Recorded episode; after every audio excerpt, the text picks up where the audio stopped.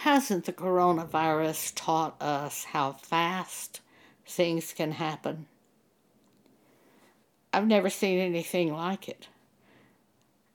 I've never seen a time when they closed the businesses in the United States. It's incredible. I, I was just so fascinated with the things that I was seeing on television during coronavirus. Surely it has taught us something. I was born again in 1975. The first thing God taught me was get out of debt and stay out of debt. I am fortunate because I was raised in a family where there wasn't debt. In the 1940s and 50s, when I was a child, you didn't have credit cards. You paid cash or you didn't buy it. The way of the world changed in 1960. I know exactly when it was. I had moved to Dallas in 1960 and I was amazed by something in the Dallas Morning News. They said the time would come when we wouldn't use cash or money. We would use something called a credit card. It would be plastic and you would give it to the merchants and they would you would buy the item on this credit card. I couldn't even picture it. It was so foreign to us in 1960. We didn't know what it was. A credit card can be wonderful if you do this. We I have one or two. I think I've got one. Pam has probably several. But neither of us live in debt. We do not charge more than we are able to pay when the bill comes in. And even then, I don't want to use all my money, so or her she doesn't either. And we just use a small amount and have money left over. That's the way of life we live by, and it's a godly way. In Romans chapter 12, we read, I beseech you, therefore, brethren, by the mercies of God, that ye present your bodies a living sacrifice, holy, acceptable unto God, which is your reasonable service. And be not conformed to this world. This world lives in debt. I've had people say to me, Oh, you can get more credit now. I don't want more credit now. I pay everything off. I bought a new car back in uh, 1985 when I moved to Clovis, New Mexico, USA. And my contractor's son said to me, Oh, now you're in debt too. I said, No, I'm not in debt. I paid cash for that car. Actually, in that situation, I had a 19, I think it was a 72 Oldsmobile. And a car ran into the side of me and did considerable damage to that Oldsmobile. I went at that time and looked at new cars, and I was shocked at how expensive they were. I think the Mercury that I looked at, the new one, was about $22,000 at the time, and my dad didn't pay more than five or six thousand for this 72 Oldsmobile it had changed. I hadn't tried to buy a car after he bought that Oldsmobile for me. 22,000 I think is how much that car was in 1985 or 6. I didn't have $22,000 to put into a car. I took the car to an auto body shop and had them repair the car. My dad's half brother's wife said, she was a Baptist, she's dead now. She said, Oh, Joan wants to keep that car because her dad gave it to her. Well, she was totally wrong. I wanted to keep the car because I did not have $22,000 cash to buy a new car. So I had the old car repaired and I saved money. And at the time I had the cash, I bought the Mercury. That is the way God taught me to live. I further did not mortgage to buy houses. I think I understand why you might do that, but the things can change so rapidly. Didn't you see in coronavirus the stories about people who lost their jobs and had mortgages? I don't have a mortgage. Pam doesn't have a mortgage. I live with Pam Paget, another member of the body of Christ. Neither one of us live the way of the world. So Paul says in Romans 12 2, be not conformed to this world. If you live according to the way of the world and something strikes, you're going to go down with the world. So just don't live that way. Change your life immediately, as of today. He says, Be ye transformed by the renewing of your mind, that ye may prove what is that good and, acceptable and perfect will of God. There is a scripture which says we can use the things of this world, but not abuse them. So, what happens if you have this huge debt and you die? Who pays it? Did they just cancel the debt? Probably, and the merchant loses money? How's that going to look at the judgment seat of Christ? We're going to be judged for what we do on this earth, whether good or bad. That is in 2 Corinthians chapter 5. 2 uh, Corinthians chapter 5, yes. We will all appear at the judgment seat of Christ, where we will receive for that which we have done in this body, whether good or bad. 2 Corinthians chapter 5. I don't want to leave this earth owing people for debt. I don't want to die owing people for debt. I might not even be able to be taken off this earth if I have debt and have to cheat people. I might get to stay for part of the Great Tribulation. Probably not all of it because I'm 82 at the moment. So I will probably escape some of it. But I don't like the idea of Jesus returning for the church and me owing somebody something. Well, I just wouldn't do that. I wouldn't live that way. How about you? Think about these things. They're very important, not only for your peace of mind at the present time, but for going ahead if we even if Jesus doesn't return in our lifetime. You'll live a better life if you live a debt-free life. It will also save you from buying a bunch of stuff you don't need. One time, my cleaning woman came to me. She was a Catholic woman, and she came to me and she said, she'd watched me for a while. She'd watched the way I lived. And she said, Don't you ever have to keep up with the Joneses? And I said, No. You mean try to have something that somebody else has? That's covetousness. That can put you out of the church in Jesus' mind. Paul told us if any brother is covetous, don't even eat with him, put him away from you. That instruction is in 1 Corinthians chapter 5. No, I don't have to keep up with the Joneses. I don't have to dress like somebody else dresses, even if I had a job out in the world. I would not spend for clothing more money than I had and charge it.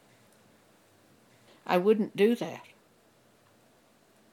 That scripture on using the world but not abusing the world is in 1 Corinthians chapter 7 verse 31.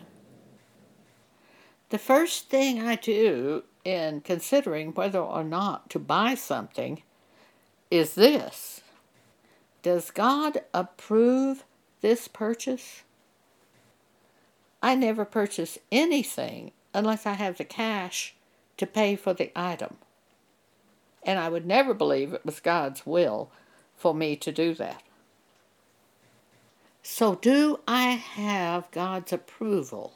One day I was driving down the street and I looked over beside me, and their pickup truck was there with a truckload of firewood. And I looked at it and as I looked, I was thinking, I really would like to have a wood burning fireplace. And I had this thought brought to my mind you can have that. And I thought, well, I guess I could. Now, what, where was that thought from? I believe it was from the Spirit of God.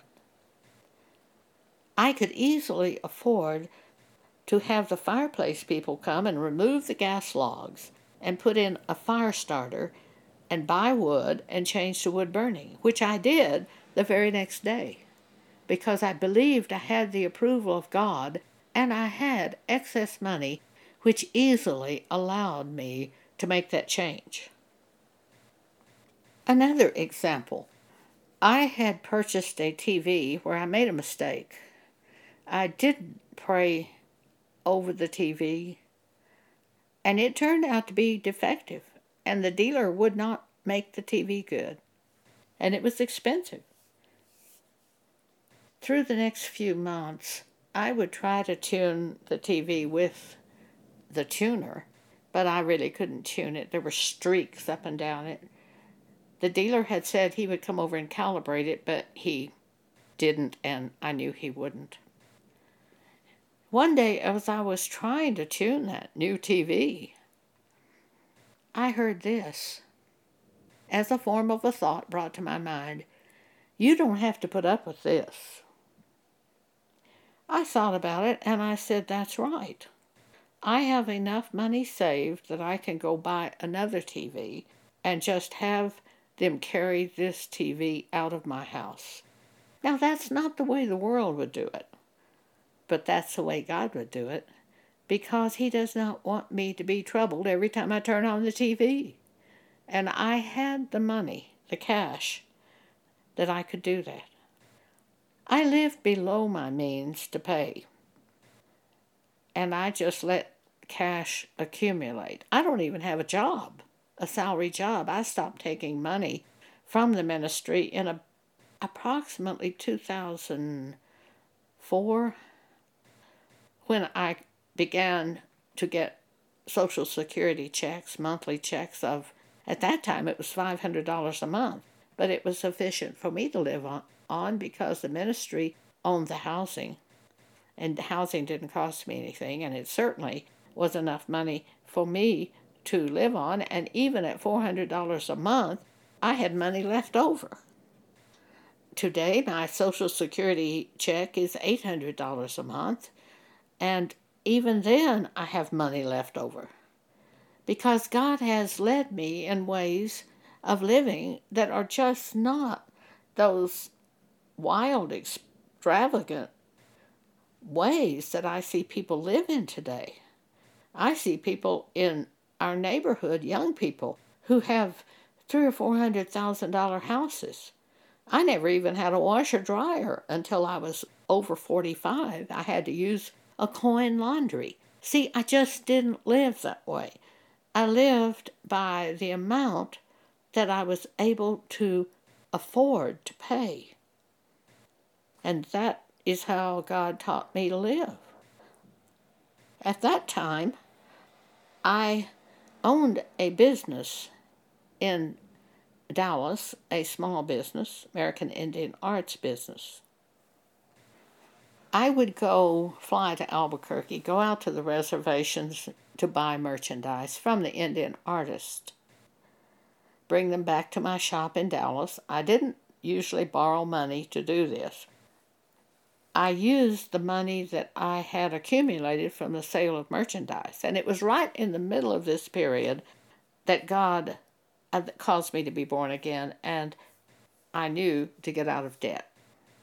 A woman who was one of my customers had put $6,000 into my business, wanting to be a part of the business.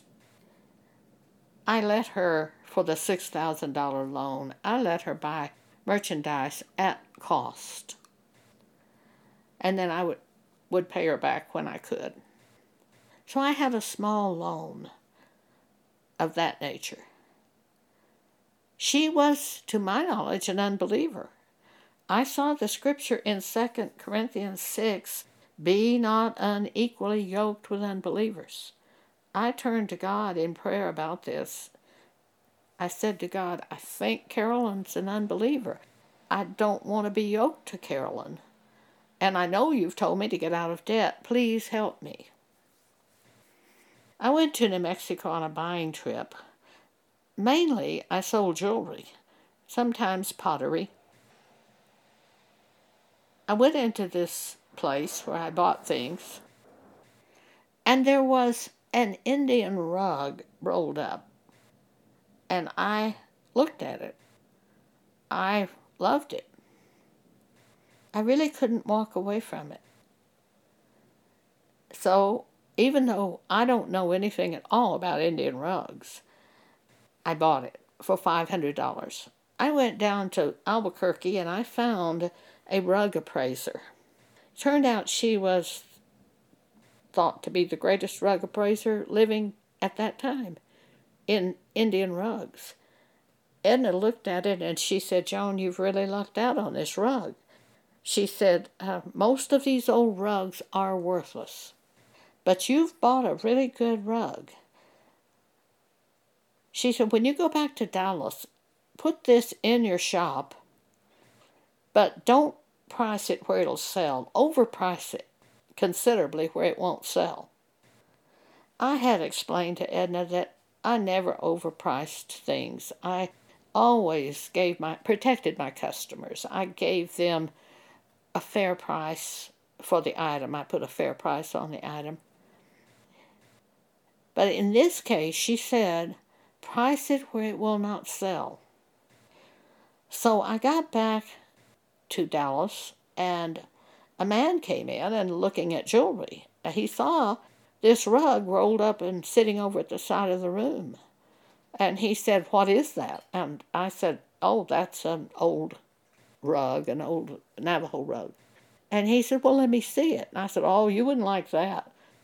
And he said, Well, let me see it. And I rolled it out for him. And he said, How much is it? And I said, $5,000. And he said, I'll take it he pulled out his checkbook and started writing out a check. And I begged him not to take that rug because I knew it was overpriced. It was a, it was at that time worth fifteen hundred dollars. Edna said, "Don't sell it because it will eventually be worth more money." So I knew I had overpriced it, but he insisted on buying it. He wrote out a check for five thousand dollars. I said, "Well, here's what I'm going to do."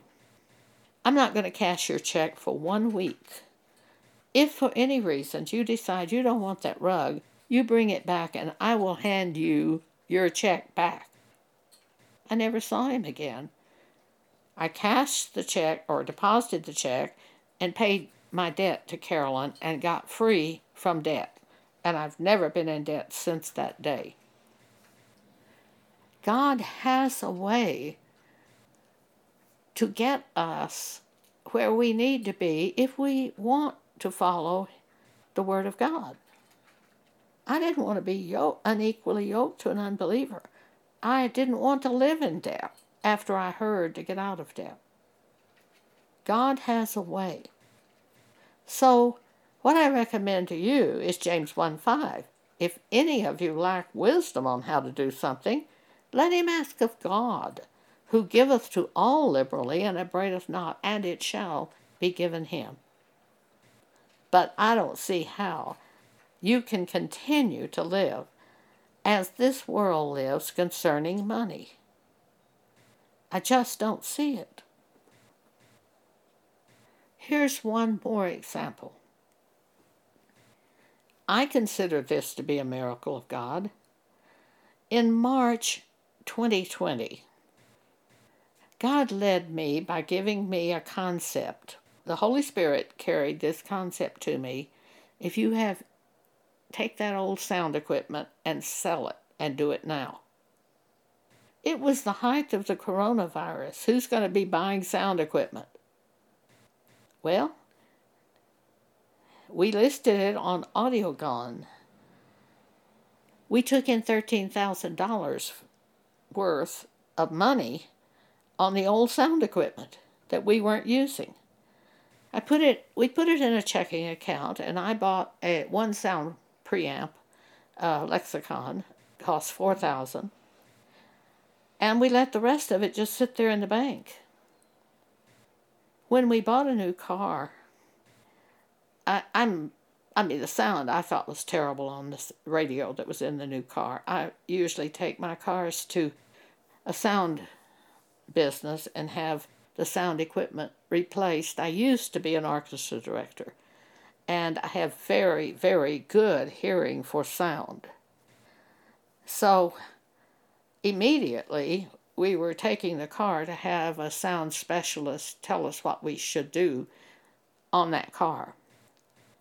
I had plenty of money in savings that I could pay for what he recommended. I knew I did. We got over there and he evaluated the car, and I told him I wanted soundproofing in the car, on the floor, in the doors, wherever you could put soundproofing. I wanted it packed with soundproofing, which blocks out road noise. I knew I wanted a nice amplifier. He wanted me to have a subwoofer. I've never been really crazy about subwoofers, but I do know they can enhance the sound if you get the right one. So he recommended a new subwoofer and new speakers. Well, I knew it would need new speakers. It would end up costing, I think it was about $8,000 for all that I wanted to do to it. Pam had the idea well, we've got over $9,000 in the bank of all that money that we took in from our old sound equipment that we sold on Audiogon. So we had plenty of money to pay without my going into my savings account. And that's exactly what we arranged to do. But you see, all of this is one step at a time, one step at a time. It is enough. Take that step that's brought to you by God. Do it. I did this in uh, March on putting the sound equipment up for sale because that's what I was shown to do. I didn't know we were going to be buying a car. I didn't know we were going to be putting sound equipment in a car. I didn't know we were going to do any of this. I just followed what I heard from God. Then, when the time came that there was a place to use the money, I used it. This is the way I know that God leads us. I know He does if you have faith to follow him. If you don't have faith to follow him, and if you can't hear from him, you're most likely not even a Christian. You probably think you are and aren't. Because if you belong to God, He is going to be speaking to you. Let's just look at what the Holy Spirit does. John chapter 14, verse 26. The Holy Spirit God teaches us all things, all things, secular and spiritual. And he reminds us of everything Jesus has said to us, bringing Scripture to our mind so that we can go in the way of God. In the specific situations of this present life. In John chapter 14, verse 26, it says, The Holy Spirit will guide you into all truth and show you things to come. You have an absolute guarantee. God will give you wisdom if you belong to God.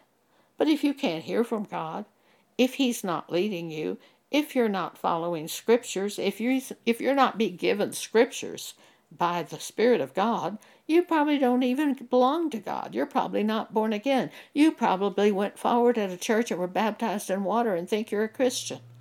I did that when I was 15. I wasn't a Christian. I went for, forward at church, was baptized in water because I didn't want to go to hell. But I didn't have the Spirit of God until I was 37. Then I was rebaptized. See, it, you have to have the Spirit of God. You have to hear from God. You have to follow scriptures. Those are the things that show yourself and us that you are a Christian. Do you believe I'm a Christian? Well, don't I present evidence of following God? Romans chapter 8, verse 14. As many as are led by the Spirit of God, they are the sons of God. Do you have any evidence that I'm led by the Spirit of God? Well, I think so. I certainly have plenty of evidence that I'm following the Spirit of God. What are you doing? If you aren't hearing from God, you can't follow the Spirit of God until you hear from God. You can't have faith until you hear what to do. And then you have faith to do it. So If you just joined a church and went forward and were baptized and you don't hear from God, you're not a Christian. You're just not a Christian. You might want to settle that first. But if you are a Christian and you hear from the Spirit of God in the ways that I have described to you, follow them. You must have faith to follow them. Keep them before you day and night, and that enables you to follow them. All of the things that I've spoken today, or almost all of them, will be written on our blog for you to see it in writing. Go to Jesus Ministries Exhortations. On the right hand side of the home page is podcast. Pull up the podcast. Again, the blog name is Jesus Ministries Exhortations. Thank you for allowing me to speak to you today.